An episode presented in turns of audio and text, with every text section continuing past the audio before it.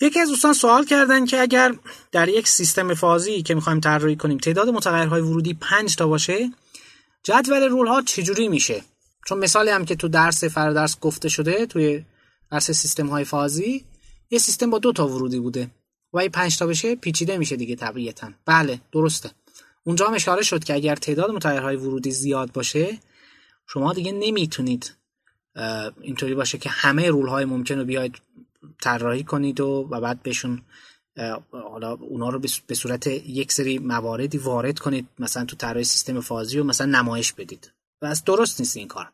یکی از راه البته اینه که شما بیاید اینو طراحی کنید و بعد ببینید که تو این سیستم چه رولهایی اساسا فایر میشن. یعنی اصلا یه سری قواعد هست که هیچ وقت استفاده نمیشه. یعنی پیش شرطش هیچ وقت برقرار نیست.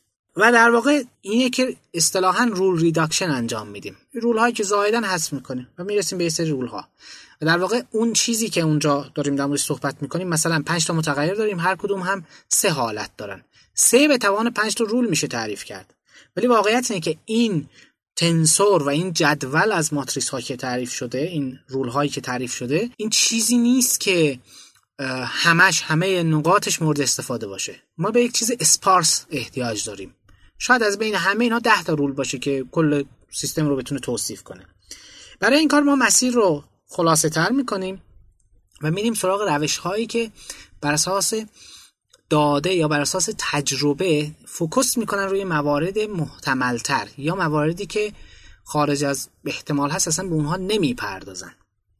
چون بالاخره rule فازی این امکان extrapolation و برونیابی رو هم داره. میشه تعمیمش داد. ما اگر focus کنیم روی جاهایی که بیشتر اونها data داریم یا احتمال وقوعشون بیشتره کافی خواهد بود. که یکی از این روش ها اینه که شما data اگه دارید خب بدید مثلا با قاعده ANFIS train ش کنید. خود ANFIS حالا به ویژه اون مواردی که میاد با استفاده از مثلا c-means fuzzy c-means میاد train میشه خب می‌بینید که شما میگید 10 تا cluster اونم 10 تا rule به شما میده.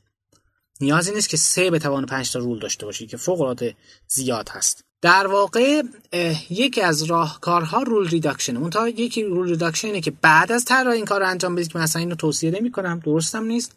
یکم این که نه بسپرید به روش هایی که اصلا از همون ابتدا و کمترین تعداد rule ممکن میان سیستم رو می‌سازن. چون واقعا لازم ندارید. شما یه جایی که 5 تا ورودی باشه و هر کدوم از ورودی هم سه تا مثلا تابع عضویت داشته باشن این تعداد رول رو واقعا لازم نداریم. یعنی خیلی پیچیده تر از اون چیزی هست که واقعا لازم هست. به همین دلیل من باز ارجاع میدم به همون آموزش سیستم های فازی و اونجا گفته شده این موضوع که ما از روش های باید استفاده کنیم که کمترین تعداد رول رو داره. این که گرید بیست باشه اینجوری بر اساس جدول بریم جلو بله برای به عنوان یه مثال آموزشی یا برای تعداد ورودی کم خوبه اما نه برای مسئله که تعداد ورودیش رفته بالا پیچیده‌تر شده مناسب نخواهد بود.